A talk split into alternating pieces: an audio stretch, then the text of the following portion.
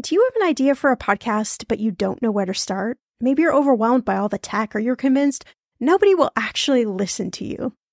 Well, I'm Shannah Game. After nine and a half years as a professional podcaster, at this show, everyone's talking money. And 25 million downloads later, let me tell you the secret to a profitable podcast. It is building a solid foundation, your podcast roadmap before you launch. That's why I created the Podcaster class a fast paced group cohort podcasting for profit eight week style MBA program.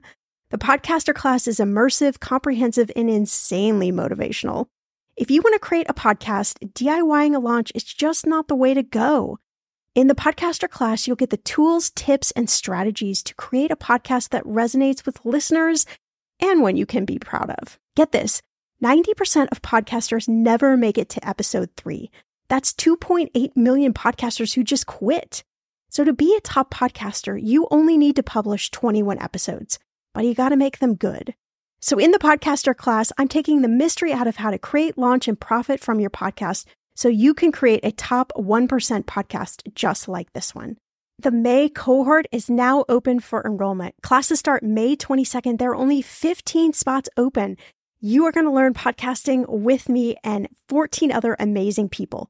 You can learn all the details at thepodcasterclass.com. Use code podcast when you sign up for $100 off. That's thepodcasterclass.com. I'm going to be real with you.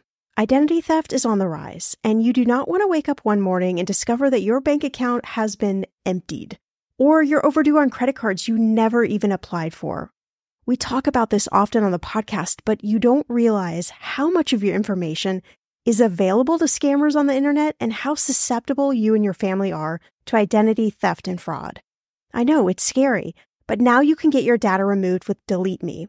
That's why I personally choose Delete Me. Delete Me is a subscription service that removes your personal information from the largest people search databases on the web, and in the process helps prevent potential ID theft, doxing, and phishing scams. I just started using Delete Me and I got my regular personalized privacy report. I was shocked what they found and removed. It was pages of information about me that I did not want online. Here's how it works you sign up and provide Delete Me with exactly what information you want deleted, and their experts take it from there. I cannot tell you how relieved I felt to have Delete Me. And you know, it's also a great service for your parents or grandparents to help protect them from identity theft. Delete Me is not just a one time service. Delete Me is always working for you, constantly monitoring and removing the personal information you do not want on the internet.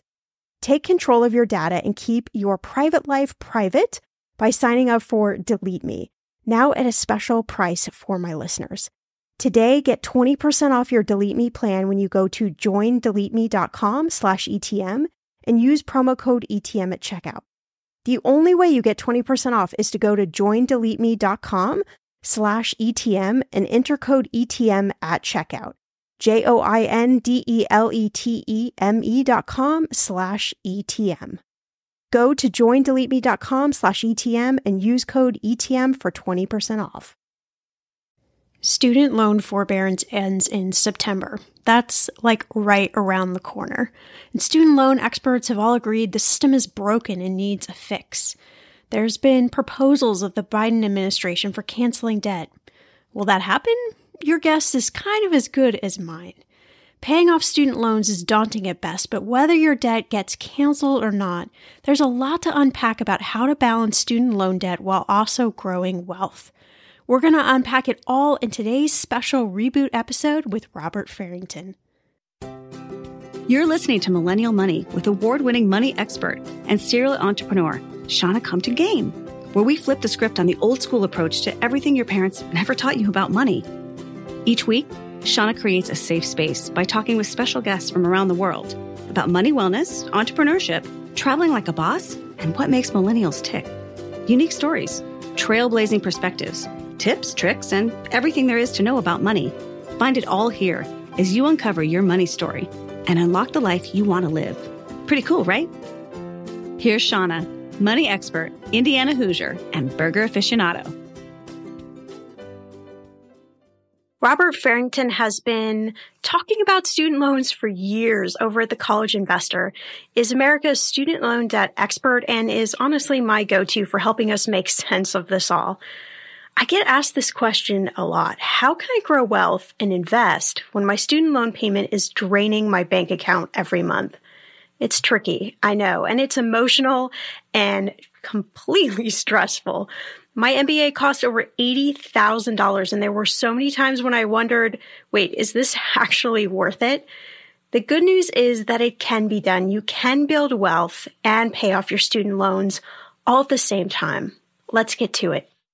Well, this episode is, I think, going to be a great episode. Uh, I know when I was putting together some questions of what I wanted to talk to you about, uh, I was kind of rolling up my sleeve. I was like, okay, this is, this is going to be a good episode because I know that these are a lot of topics that are really, uh, something that you're super, super passionate about. So I wanted to start out with, you say the number one dilemma holding millennials back from investing and really building wealth is student loans. So I think we should just start there. Like, in what ways does having student loan debt hold you back? Well, the biggest way that it holds you back is that paying back your student loans takes a good chunk of your income that you could do something with, right? So, like, we all have living expenses. We have to pay for rent. We have to get to work somehow. We got to feed ourselves. and then you got to make that student loan payment, right? And so that's disposable income that you could be using to invest in yourself. And when it comes to investing, the best thing you can do, and you've heard this in math class and, you know, everything there is time. It takes the earlier you start, even if it's only a little bit, like it goes a long way 30 years down the road. And uh, I know it's not fun to talk about compound interest, but it's a big deal. But the problem is, is when you're paying your student loans when you're 22, they take up a big chunk of that income that you could be investing with. And so that's the biggest derailer is that that debt really holds you back from investing. And this is unlike what we're seeing happen to other generations before us, right? I mean, this, this inability to buy homes at a younger age or start families at a younger age, like all those trends that we're seeing emerge with millennials, this is different than we've seen in the past. It absolutely is. I mean, they haven't released the numbers yet for 2019, but we're probably going to see this be the highest average student loan balance of a graduating class. And wow. I wouldn't be surprised if it pushed close to $40,000 this year. It was like $38,000 last year. And that, that number is just, it's a huge number because when you think about the average graduating entry level salary, you're probably making $45,000, $50,000 a year when you're starting out in pretty much any profession, um, short of maybe medicine, right? And, and, so it can really just eat up a big chunk of your disposable income. And if you rewind the clock back to the 60s, 70s, and 80s, um, college just didn't cost that much. People still had student loans, but you know they were getting an entry level salary of twenty thousand dollars a year, and their student loan debt might have been three to five thousand dollars a year. So maybe 20 percent of their starting salary. Where today we're seeing that student loan balance be 90, 100 percent, or you know, heaven forbid, 200, 300 300, 400% of their starting salary. Geez, yeah. I mean, that's definitely going to uh, derail a few things. And I feel like with student loans in particular, there's a, no matter how much you owe, whatever that dollar amount is, and whether you don't owe undergrad and maybe you go back to grad school and you have student loans, like whatever the situation is, there's this real mental piece, I think, too, with student loans where it feels suffocating. You know, is there is there a way to find balance with that feeling while maybe still being proactive with your finances, like not getting lost in that that suffocation? You're you're not wrong. It is suffocating, and I think people just don't realize why. And I've kind of pinpointed it. Um, you know, when you have uh, a car loan, the IOU, like the the collateral for that car loan, is the car, right? So when you're in the car, the car could feel suffocating, but if you don't have a car, you don't pay it that suffocation goes away. The problem with student loans is that you are the IOU. It, your potential to earn, your the money you bring in is the IOU for the student loan. And so it really is suffocating. So for me, the best thing I found and what I, I found from a lot of people and talking to them is the way you can find that balance is to focus on earning more. And earning more solves a lot of the issues. And it's not sexy, it's not glamorous, but getting more money in every single day really helps it. So it's whether it's side hustling, whether it's negotiating your salary and trying to earn more, whether it's picking up overtime shifts in your job, uh, you know, whether it's selling stuff on eBay, like all those different types of side hustles can bring in more money, which frees up your budget to pay those student loans, and it gives you the freedom to start achieving your financial goals sooner. I think having extra money is pretty sexy myself.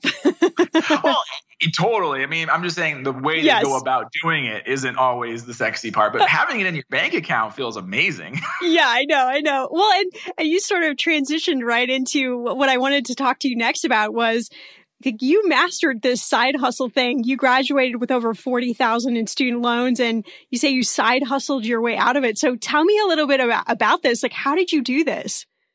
Yeah, so I mean, I'd always have like the entrepreneur knack. Like I remember in middle school, I would go with my mom to Costco. I'd buy like the 24 pack of Snickers bars, and then I would resell them at lunch break. Uh, you know, and I would double my money every single week. So I always just had this idea of like I like to earn, I like to make money, and I just always been doing it. When I was in high school, I remember this. I was selling stuff on eBay. My eBay account was in started in 1999, like right when eBay started. Um, I was reselling my old Nintendo games. And I just loved making money. And so even through college, I, I, would still go to estate sales and garage sales and I'd resell stuff. And I started blogging. And that, that's really how the college investor started. It was a side hustle. It was a passion project. I just liked the idea. I read, I'd read some of those cliche articles about how to start a blog and make money. And I was like, yeah okay, I could probably do this. And honestly, the website didn't make any money for the first year and a half, but I was still selling stuff on eBay. I was still doing other side hustles as well. Um, and then the website just continued to grow and grow as I stayed at it. And so, yeah, you're right. I graduated with about $42,000 in student loan debt, and I was able to pay that off in about two and a half years. And that was a combination of working full time. My wife at the time was working full time and she was she didn't have any student loans luckily and she was helping pay the family student our family student loans mine down and I was side hustling and earning more money to the tune of about $2,000 more uh, a month that we were bringing in through my side hustles at that time. That is really impressive. I I think having that I mean, obviously it was hard work, right? You know, working a full time job and, and starting a blog. But I think when you can start to see progress with your, with your finances or your goals, like even just a little bit of progress, I think you stay more motivated.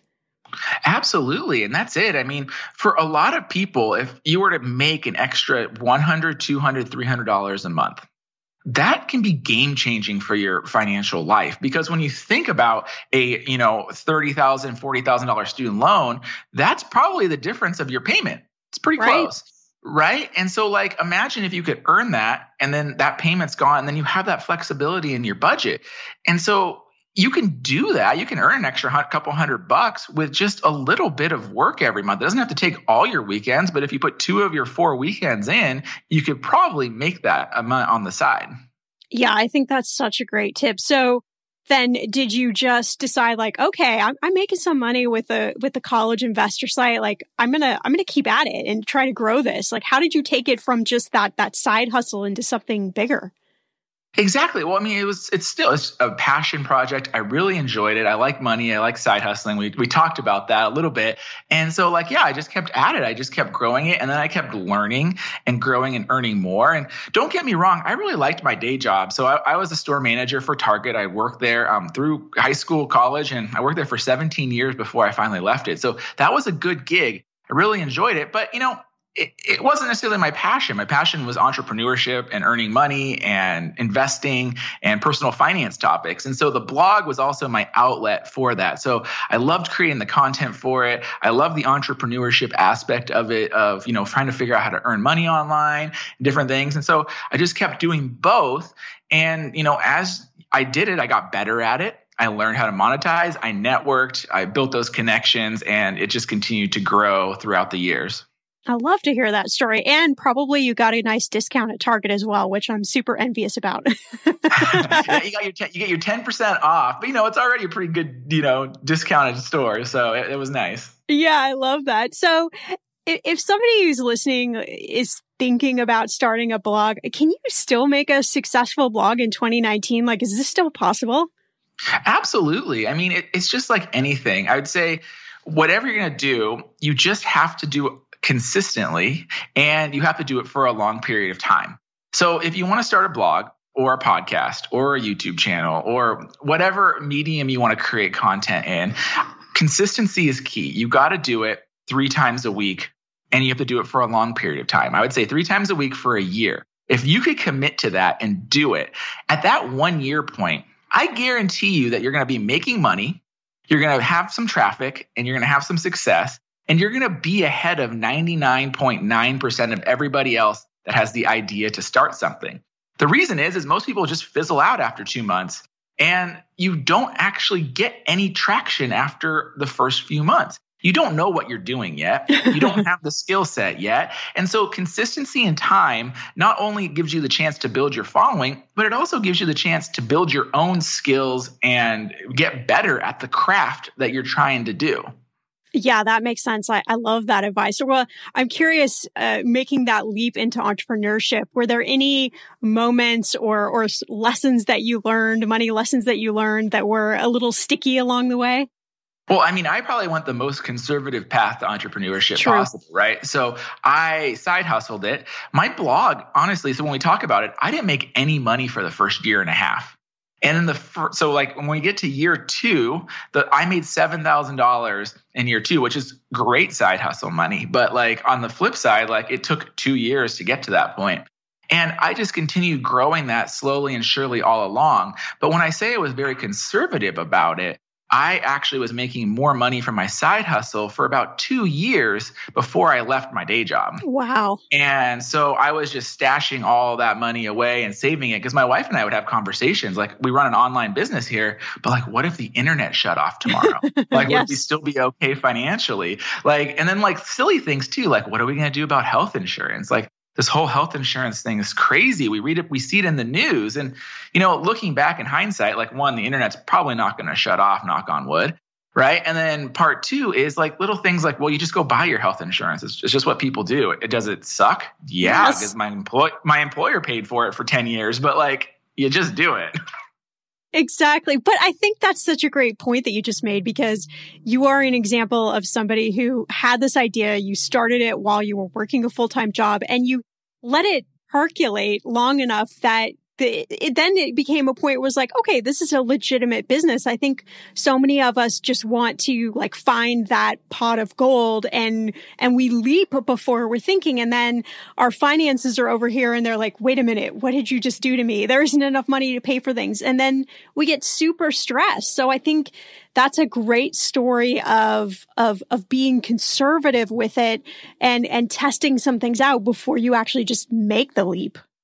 Absolutely. And the cool thing is, is we live in this day and age when side hustling and side stuff has become more acceptable. But the thing is, it's always been done. If you went back to like the 30s, like, you know, contractors and handymen would work their day job and they would help out their neighbors and families for, you know, certain, you know, they get money, they'd get, you know, yeah. food. Like people have always been doing this stuff. And so like you don't have to live in this world where I only do my day job. Like you could do your job and then you need to find whatever is you're passionate about because I, I would venture a guess, and I'm sure there's a study on this somewhere, but probably 80 to 90% of people, their day job isn't what they love and are passionate about. They probably tolerate it or they are happy with it. Like I liked my day job, but like it wasn't my passion. I was good at it. I liked who I worked with. I had a good boss. Like it was pretty flexible. So like there's a lot of perks, but it was still, you know, still a job, right? I had to show up at certain times and do things.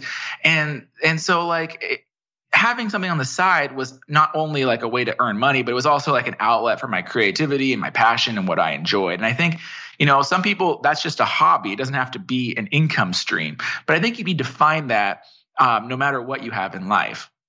Yeah, and and I think you made a good point too that let's say your student loan payment is 500 bucks or whatever that amount is. And if you could side hustle enough to cover your student loan payment or a little over your student loan payment, like you don't have to go in full time. You don't have to give up your J job, but you could find a nice balance where you're earning enough extra money to really accelerate those payments.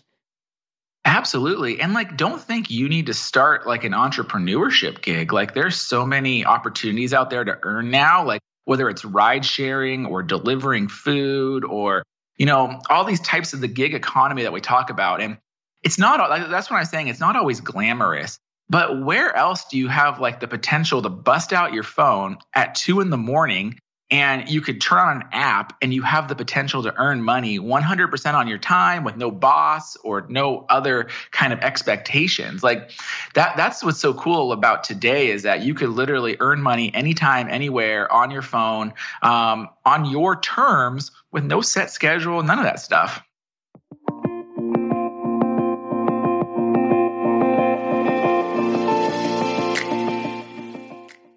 The weather is getting warmer. I'm so excited, and it is time to say goodbye to all those jackets and sweaters and hello to the shorts and t shirts.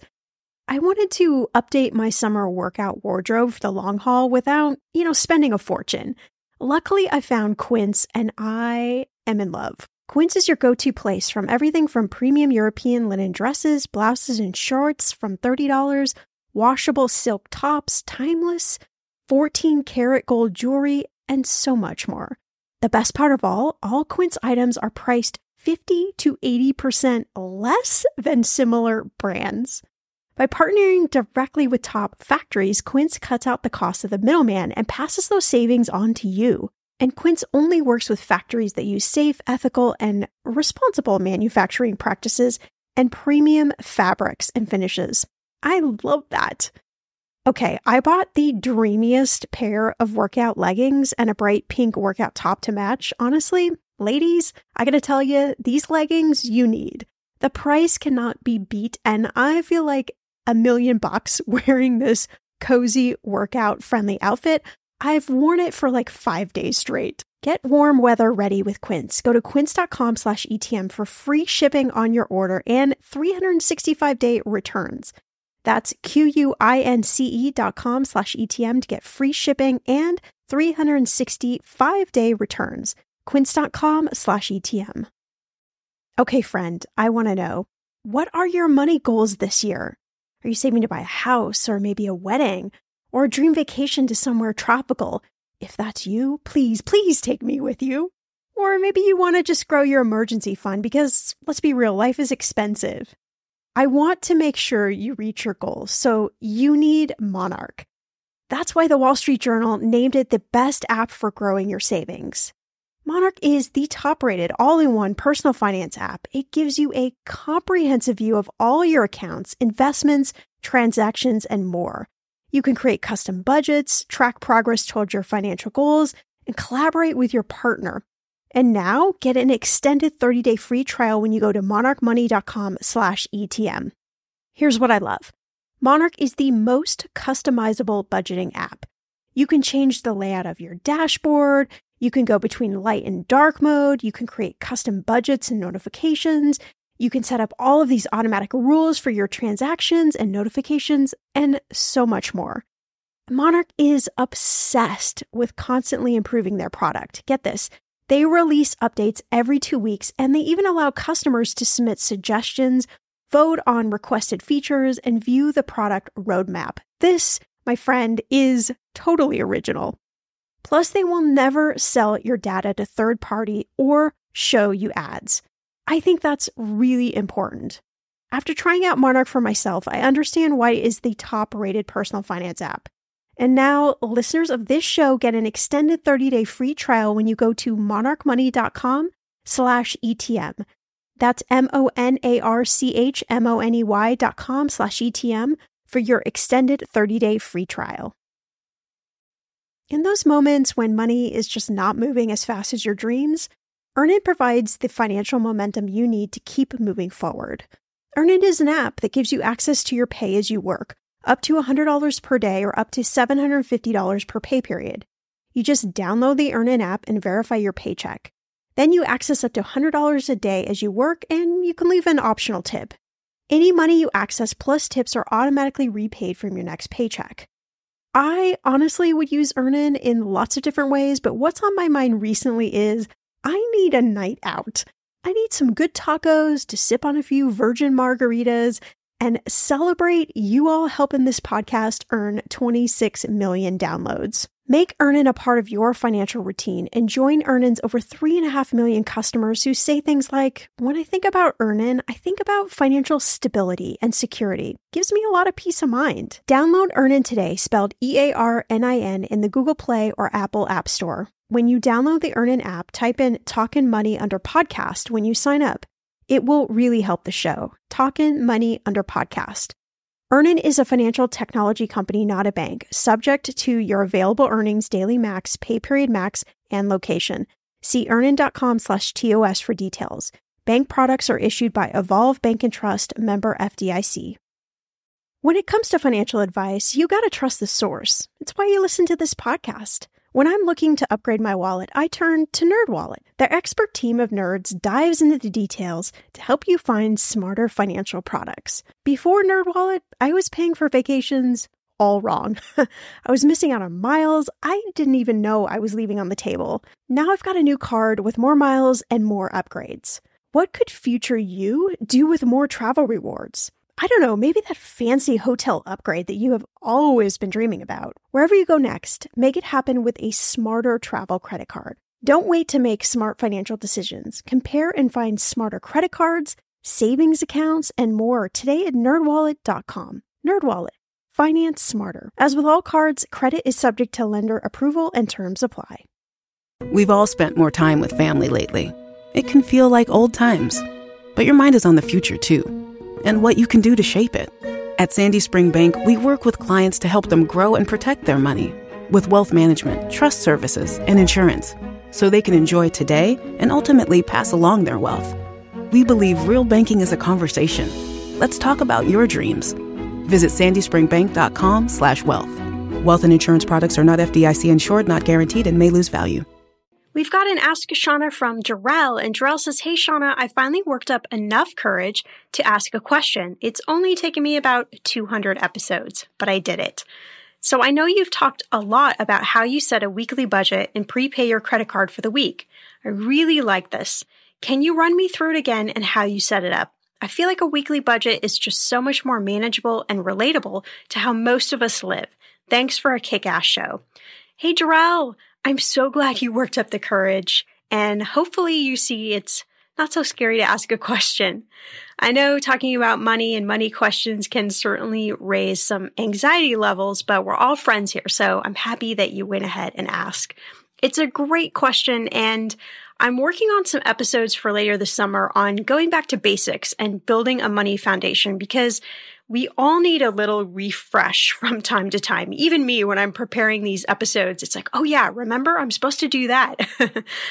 but yeah, so my husband Jeff and I, we work on a weekly budget, and I found that it is just like you said, really manageable.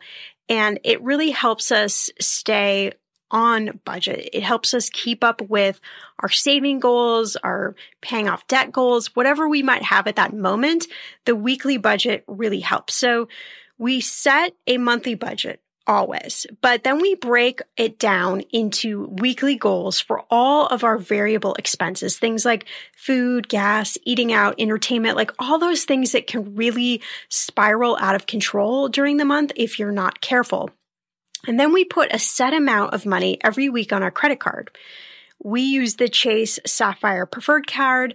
This is not an ad for the card. I'm just a huge fan of this card. And we can build up points, which is a bonus for us. I'm a big fan of points too. I talk about that a lot. I feel like if you can be responsible with your credit cards and pay it off every month. You can get all the benefits of a points or rewards credit card without any of the downside, which is high interest or those big, massive credit card bills. So I track how we are through the week and I can look at this on my app and some weeks we get to Friday, Saturday, and we know we're going to have to pull back a little. Like we're going to have to make some calculated choices. And other weeks, we get to the end of the week and there's a surplus. So for us, we run Sunday to Sunday. That is kind of our, our week, but it could be absolutely any day, Friday to Friday. It depends on when you get paid to. So make it work for you. those weeks when we have a surplus, I actually put that extra cash from our bank account into a special weekly savings account that's in a high yield savings account. We have one with Ally Bank, but Marcus Bank, Synchrony, Discover Bank, American Express Bank, all of these have great high yield savings accounts. So I put that extra cash in this special weekly savings account so we can use it on those weeks when we know that we're going to overspend. So we kind of even flow it. You see how that works? It sounds like a lot of work, but creating a system that works for you is really key. And the other key is just keeping up with it, making it habit. So for us, this is just habit. This is what we do every week. This is what we do every Sunday. I make sure that I check in on our bank account uh, with our with our credit card every couple of days just to kind of track where we're at. And again, we do all this to avoid paying credit card interest rates, which I hate but we still enjoy the benefits of the points that we either use for cash back or towards travel. There's lots of ways you can use your points. But in my opinion, extra money is always the name of the game. If you're going to be smart with your money, you have to look for all of these little ways to leverage your cash in the best possible way. It's about five bucks here, 10 bucks here, 20 bucks here. It all starts to add up. So I hope that helps Jarrell or inspires you to come up with your own system for weekly budgeting.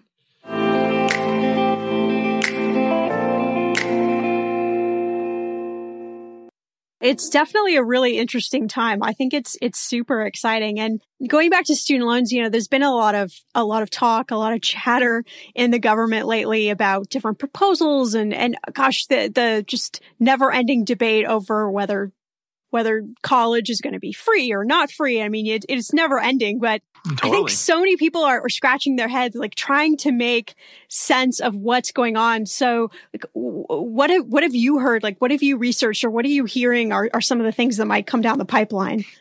Well, it's so hard because there's, there's two aspects you always have to think about and it all gets convoluted into one, but there's the people that are already graduated and have student loans.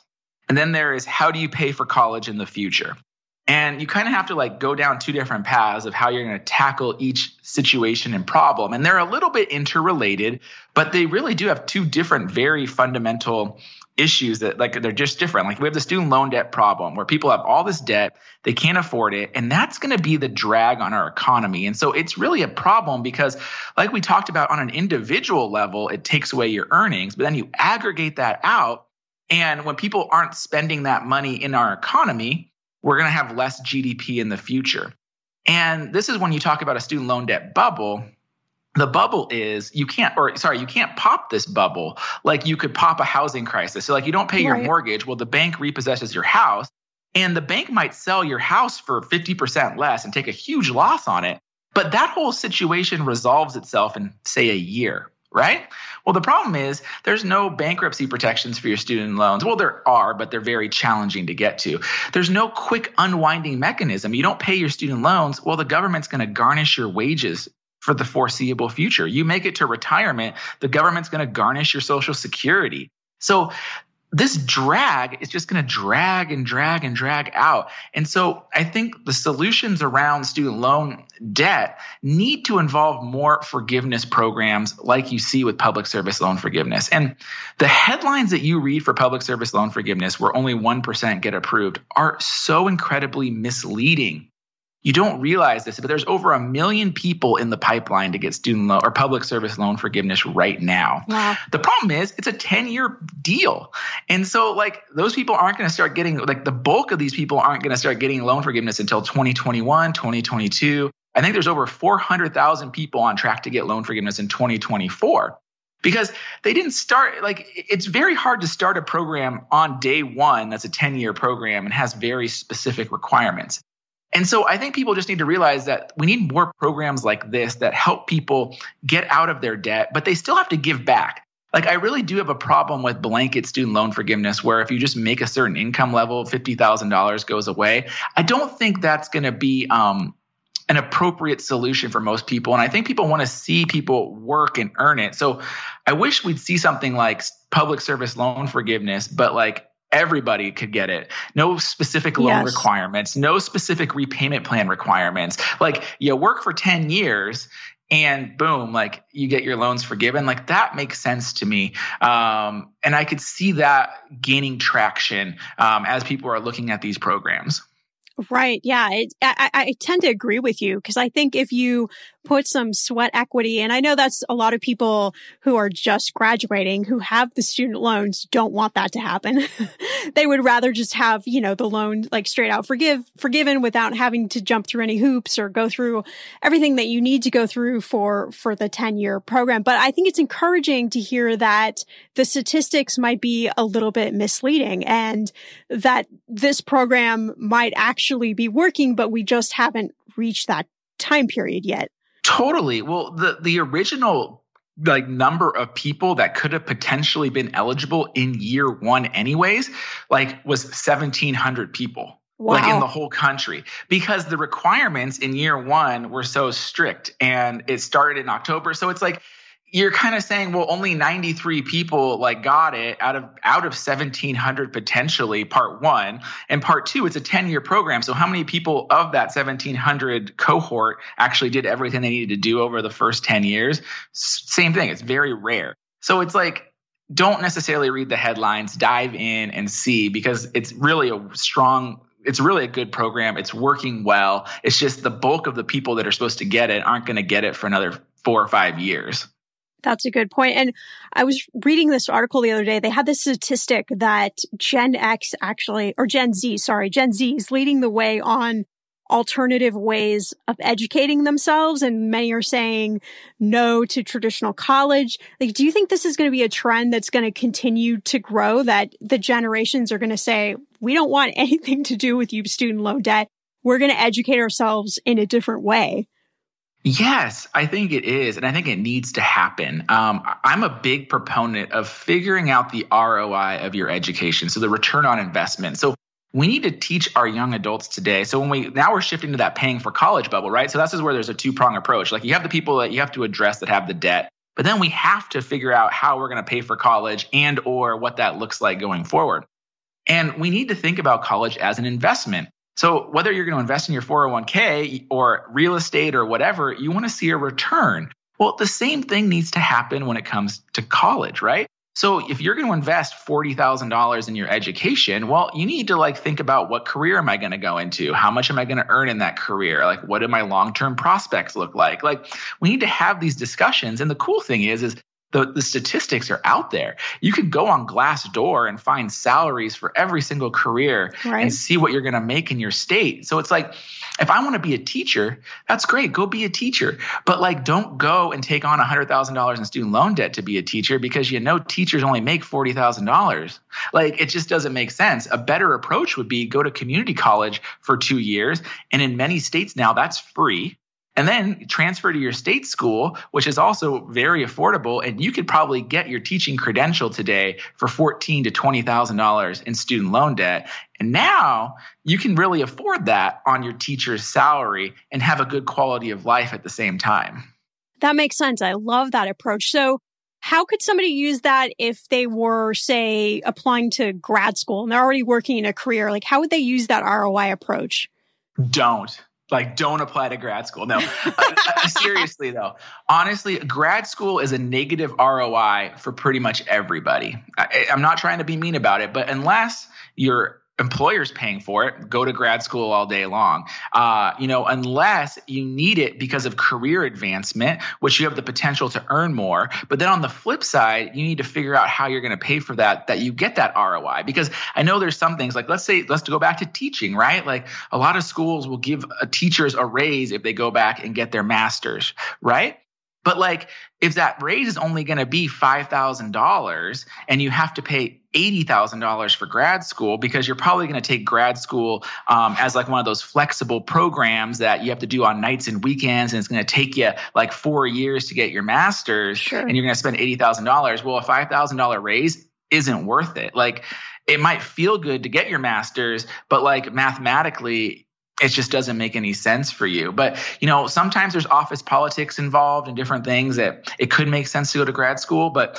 for many people, grad school doesn't make sense. And almost every single person that you see in the headlines that is struggling with student loan debt It's because of graduate school, because there's no cap on how much you can borrow in student loans to pay for graduate school. And so almost everybody that you see with like a million dollars in student loan debt, it's all because of grad school. Yeah, I would agree. I mean, I went to grad school and got my MBA and it cost me about $80,000. And, uh, I have just finished paying off that debt, but it was painstaking and I had to do a lot of, uh, maneuvering, we'll say, to get that paid off. But, you know, I have so many friends, they're in their 30s and 40s, and they're still looking at huge amounts of grad school debt. And it's just, it's like this side appendage that they don't know how to get rid of. Yep. And grad school debt is the killer for people because it's the one that doesn't have a cap. So, one of the things that I do like to see is this proposal to cap student loan debt borrowing. And undergraduate borrowing on the federal level already has caps. I don't think people realize that. But there is no cap on grad school borrowing. And this is where people borrow $200,000, $300,000 and they just get themselves in a world of trouble because the ROI on those degrees aren't necessarily there. And the people that are getting the ROI to go to grad school are typically getting those paid for by employers or by other means. You know, maybe they're going to, uh, you know, be a, you know, some type of in the sciences, right? right? Well, they're also probably getting a fellowship and they're probably working as a research assistant at the university and that's covering some of the costs of going to grad school. And, you know, there's a lot of other ways around it, but paying for grad school on just by yourself is really 98% of the time a very poor investment.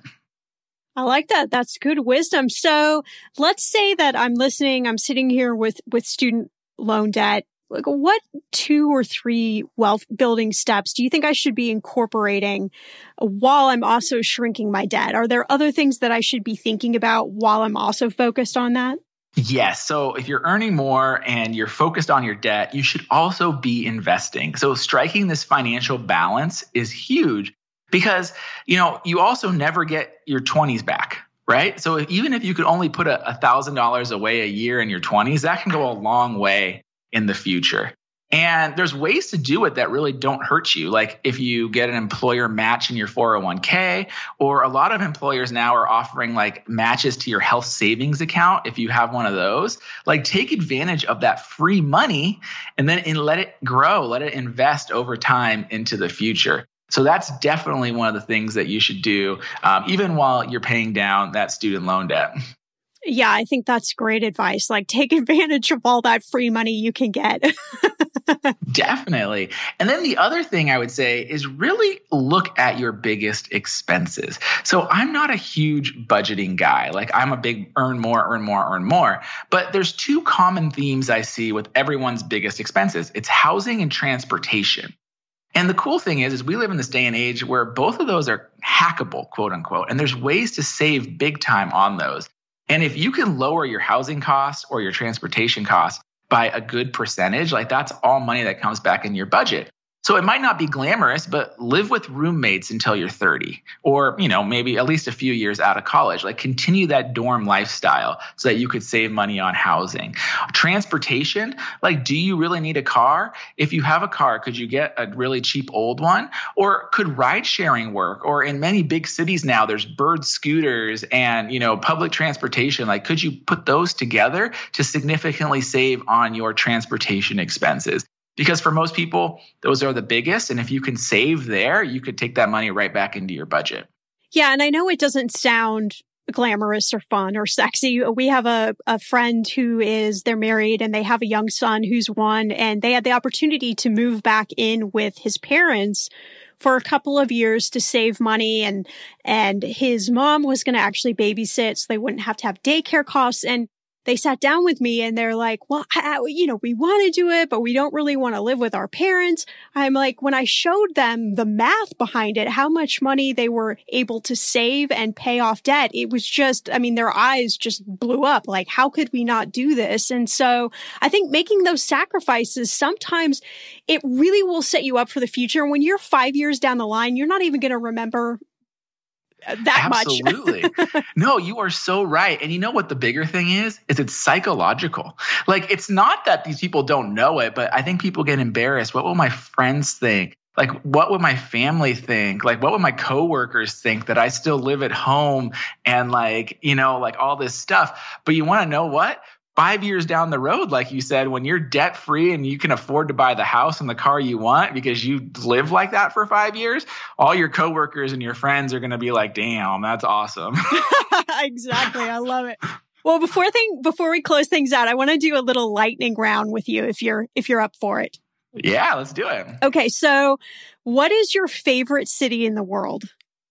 I actually live here. So San Diego is probably my favorite city in the world. Um, granted, I have not been to Europe yet, so it's on my bucket list. So maybe that'll change. But in the United States and uh, places I've gone, San Diego is the top of my list. Yeah, San Diego is pretty cool. I'm just up the coast from you in LA, but I, I definitely admire San Diego. So if you could only eat one meal for the rest of your life, what would it be? Mm, one meal. So uh, I am a steak guy. So I would love to just have like filet mignon. Hopefully we can mix the sides up a little bit um, if it's for the rest of my life. But uh, I, I could probably live with that. I love it. That's great. Okay, the last one. So fill in the blank. So money doesn't what? Money truly doesn't buy happiness. Uh, you know, and I see this a lot. We've actually had some really interesting conversations in the um, online lately. Uh, Ramit has a new book out. I will teach you to be rich. It's not a new book. It's 10 years old now. And there's a lot of bloggers talking about fire and doesn't make you happy and money doesn't buy the happiness and as someone that is financially independent if you don't have hobbies and things that excite you outside of money like you know just having a lot of money in your bank account isn't gonna make you any happier. Not working isn't going to make you any happier. Like you need to find things that fulfill you um, and your life. I love it. That's such a great answer. So this has been amazing, Robert. Tell everybody where they can go to find you online, where they can go to connect to the college investor. Yeah, so you can come to thecollegeinvestor.com, or if you uh, don't like to read, you like to listen because you're listening to a podcast, you can find our audio show, the College Investor Audio Show, on any podcast medium, or we have our YouTube channel as well, at the College Investor, and uh, we convert a lot of our content into cool animated videos. Thanks so much for checking out this episode, and a big thanks to our sponsors that make this show possible. Remember to subscribe in your favorite podcast player so you never miss an episode. But before you leave, I want to empower you to embrace where you are today, the good and the not so good. And remember, nothing lasts forever.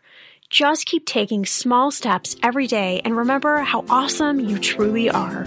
Hey, you. Yes, you. Before you go, we want to say thanks for listening to this episode of Millennial Money. For all the links, tags, and ads you've heard on today's episode, check out the show notes or go to mmoneypodcast.com where you'll find more episodes to share with your friends. While you're at it, leave us a review and make sure to subscribe wherever you listen so you don't miss out on all the money tips and tricks that will take you from a millennial regular to a millennial money expert. See you back here in a few days with a fresh new episode.